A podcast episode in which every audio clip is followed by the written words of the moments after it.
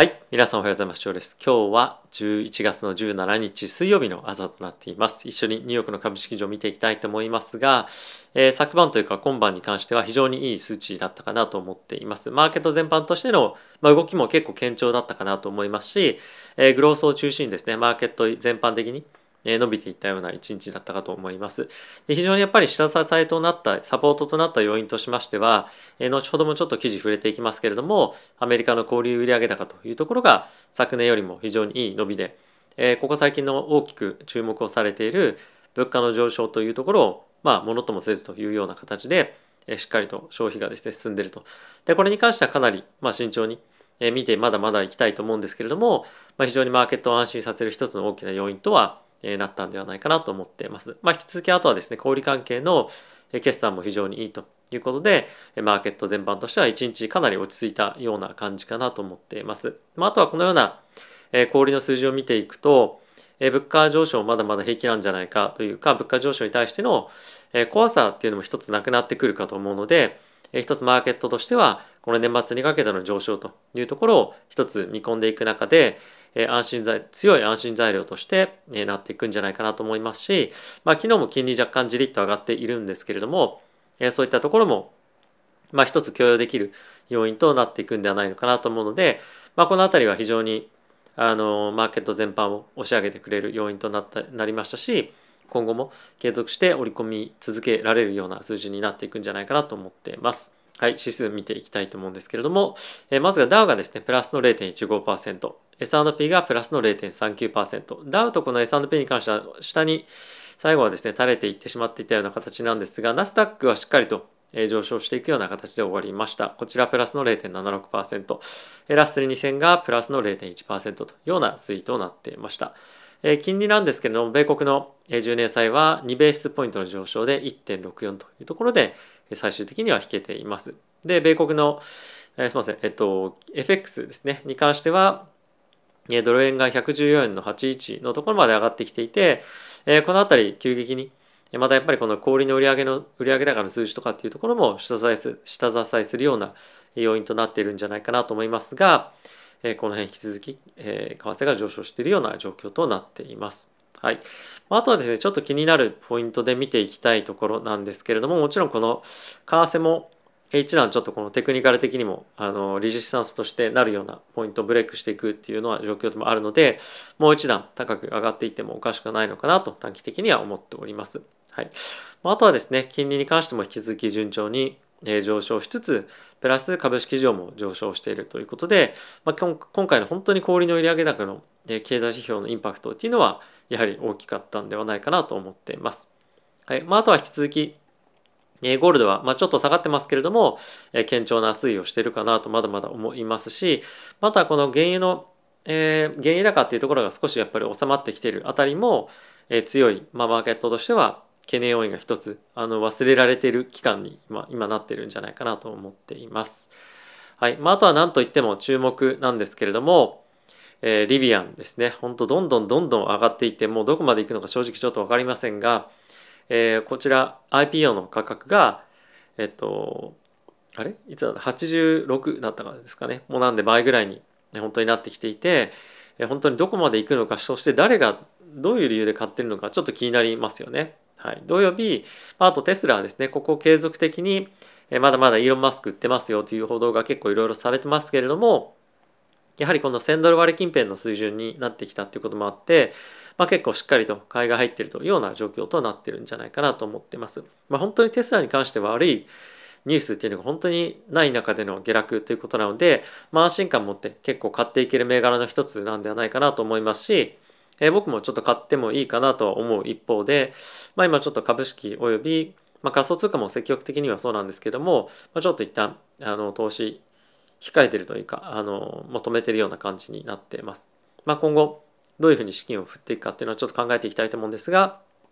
まあ、年内いっぱいは、とりあえず今持ってる資金を、えー、継続して、えー、入れておいて、それを、まあ、引き続きしばらく放置というか、置いておこうかなと思っております。はい。まあ、ちょっとあと、このチャンネル見てくださってる方々は、えビットコインもあの多少見ていらっしゃるかと思うんですけれども、昨日6万ドルをですね、一旦割れるようなタイミングもありましたし、イーサに関しても大きく下落をして4000ドル近辺まで一旦下がっていくような局面もありました。で、レバレッジ税のま振り落としっていうのが一旦ちょっと行われたかなと思うんですけれども、ファンダメンタル的にはかなりいい状況ですし、まあ、とはやっぱりまだまだ、あのここから下落というよりも上目線というような市場の感じもある。で、総悲観っていう感じではなくて、結構楽観的な、楽観的っていうかそんなに、あの悲観のムードっていうのはなくて、まあそういったところからするともう一段下がるんじゃないかっていう見方もあるかと思うんですが、やっぱりこの辺りはあの底堅く推移をしていくんじゃないかなと個人的には思ってるので、リスクマーケット全般的に、まあ、今いい感じのコンディションとしてはあるんじゃないかなと思っております。はい。で、ここからですね、ニュース皆さんと一緒にちょっと見ていきたいと思うんですが、えー、その前にですね、このチャンネルのサポートいただけますよという方がいらっしゃいましたら、ぜひチャンネル登録やベルボタンも押していただけると非常にサポートになりますので、ぜひよろしくお願いいたします。では、ニュース見ていきたいと思うんですが、えー、まずはですね、ウォーレン・バフェットが、まあ、ウォーレン・バフェットさんがですね、あのバークシャー・ハザウェイがということ言い方もできますけれども、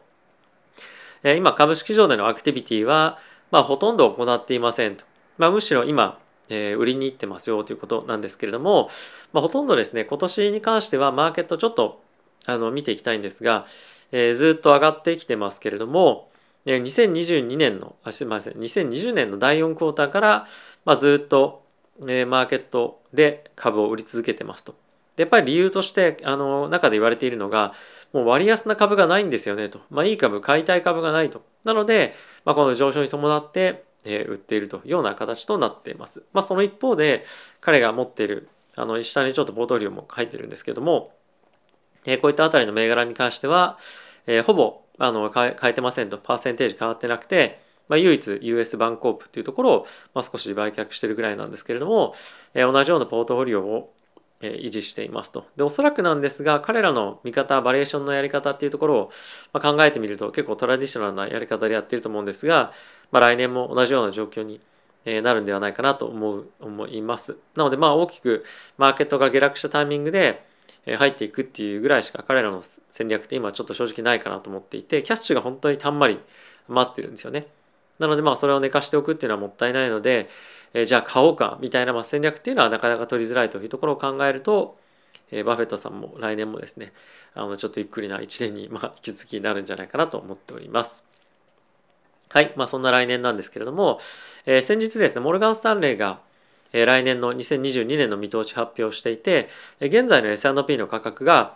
4700ポイントなんですけれども、モルガン・スタンレーは来年4400っていうところを目指す、下がっていく。で、今回ゴールドマンが2022年発表したんですけれども、アウトロックはなんと5100だったかな。はい、5100ですね。こういったところを目指して上昇していくんじゃないでしょうかというふうに言っています。で、その背景としては、えー、決算が非常に上昇していく、まあいい決算がどんどんどんどん出てくるということで、マーケット全般として上がっていくんじゃないかというふうにまあ言っていますと。で、じゃあこのモルガン・スタンレーとゴールドマン、ゴールドマン・サックスの違いって何なのかっていうと、まあこれおそらくほぼ両方とも決算っていうのは上昇していく、まあ、改善していくっていうふうに見込んでいるんですよね。で、その中でモルガン・スタンレーに関してはテーパリングが加速しますね。利上げも加速しますね。そういった中でリアル、その、何ていうんですか、リアルのその世界の中で、えー、資金が引き上げられることによって、バリエーションが下がるんじゃないかっていうふうに、まあ見ていると。で、ゴールドマンは、まあそんなに持ってるほどバリエーションは下がりませんよ。強気でマーケット行くんじゃないですかっていうような、まあこの差だと思います。実際にそのアーニング、決算の数値がものすごくモルガン・スターレが悪くなるとかっていうのは見込んでないと思いますし、ま、結構ですね、ゴールドマンの方が強気な予想を出すことの方が多いんですよね。まあそういったところの背景も一つあると思うので、まあ、この辺り面白いなと思いつつ、まあ、やっぱりそのアナリストだったりとかの考えを、えー、まあ自分のポートフォリオに反映させるというよりも、え、自分の考えを持ってやっていきたいなと思ってます。僕は来年も今持ってるポートフォリオを継続して保有して、え、特に動かすつもりも今のところはあまり正直ないかなと思ってはいます。まあ今後また考えていきたいと思いますので、皆さんと一緒によろしくお願いします。はい、えー、次なんですけれども、NVIDIA の ARM 買収について、イギリスのですね、えー、まあ国家の方から現在はセキュリティ国家のセキュリティに対して不安がありますよということがまあ言われていました。でまだ最終的に買収できるかどうかっていうところは現在ですね審議中ではあるんですけれども、まあ、イギリスの方から国家安全に関しての、え、やっぱり不安があると。でその辺りをどういうふうに NVIDIA が解消していくかっていうところが今後の、肝になってくるんじゃないかなと思いますが、まあ、この辺りはその市場間の競争というところとあとはナショナルセキュリティですね。国家安全。このポイントからどういうふうに NVIDIA がいろいろ提案というか資料を提出できるかというところも、一つある。プラスそれに加えて周りの競合他社とかっていうところがどういった材料をもとに反対をするかっていうところのまあせめぎ合いだと思うんですけれども、まあ、ちょっとこれ正直あのどうなるかわからない一方でじゃあ NVIDIA が買収できなかったとなった時に本当にその危機的あの打撃が NVIDIA にあるかっていうと、まあ、正直そんな感じでも正直ないんじゃないかなと思っていて今でも十分協業してると思いますし、え、他社の情報があるかどうこうとかっていうよりもまあもっとそのコスト改善だったりとか、まあ、さらに進んだ協業っていうところが、まあ、あるかと思う一方で、まあ、それって本当に買収合併しないとできないのかっていうとまあそれは少し疑問なポイントもなきにしもあらずだったりするのかなと思ってますが、いずれにせよですね、引き続き NVIDIA に対しての投資僕は継続していこうかなと思いますし、まあ、今回の ARM 買収の、えー、結果に関わらずあの継続して保有をしていこうかなと思っております。はい、ここからウォール・ストリート・ジャーナル、えー、見ていきたいと思うんですけれども、えー、まずはですね、一面トップに載ってます小売売上高の数値ですね。えー、10月の数値なんですけれども昨年同月比から1.7%の上昇ということで、えー、これ3ヶ月連続の上昇となっています。でここ最近非常にハイインフレーションというふうに書いてますが、まあ、物価の上昇が非常に急激に高くなってるにもかかわらず消費が進んでる。でこれっていうのは、まあ、エネルギー価格の上昇もあったのでそういったところなんじゃないのっていうふうに思う方もいらっしゃるかもしれませんけれども、まあ、これはエネルギーだったりとか食品のようなえ結構需給の影響をですね大きく受けるようなところは除いてもえこういった数値が出ていますと。でえこういったところをやはりあの数値出されると見てみるとやっぱり利上げだったりとかあとはこの金利上昇物価上昇っていうところを鑑みてもあまだ株買っていっていいのかなみたいなセンチメントに、まあ、なるんじゃないかなと個人的には思ってます少なくとも短期的にはなっていくと思いますし、まあ、この辺りが継続していい数値出てくるようであれば今のセンチメントマーケット全体としての上昇のトレンドは維持できるんじゃないかなと思ってます。はいまあ、今のところはこういったトレンドが大きく変わるみたいなものっていうのは特にデータとしても出ていないと思いますし、まあ、雇用も今後改善していってでかつ、えー、賃金も上がっていく、まあ、そのようなことを考えてみると、まあ、今のトレンド継続と見ておくのが、まあ、一つ、まあ、いいんじゃないかなと、まあ、個人的には思っております。はいまあ、それに伴ってなんですが、ウォールマートがですね、決算出していました。まあ、非常にいい決算だった。プラス、ホリデーシーズンに向けて、今在庫を積み増してますよというニュースになっている。プラス、えー、来年のですね、まあ、来年の時フォーキャストを、えー、さらに上げていたということで発表がありました。まあ、ちょっと株価はですね、あの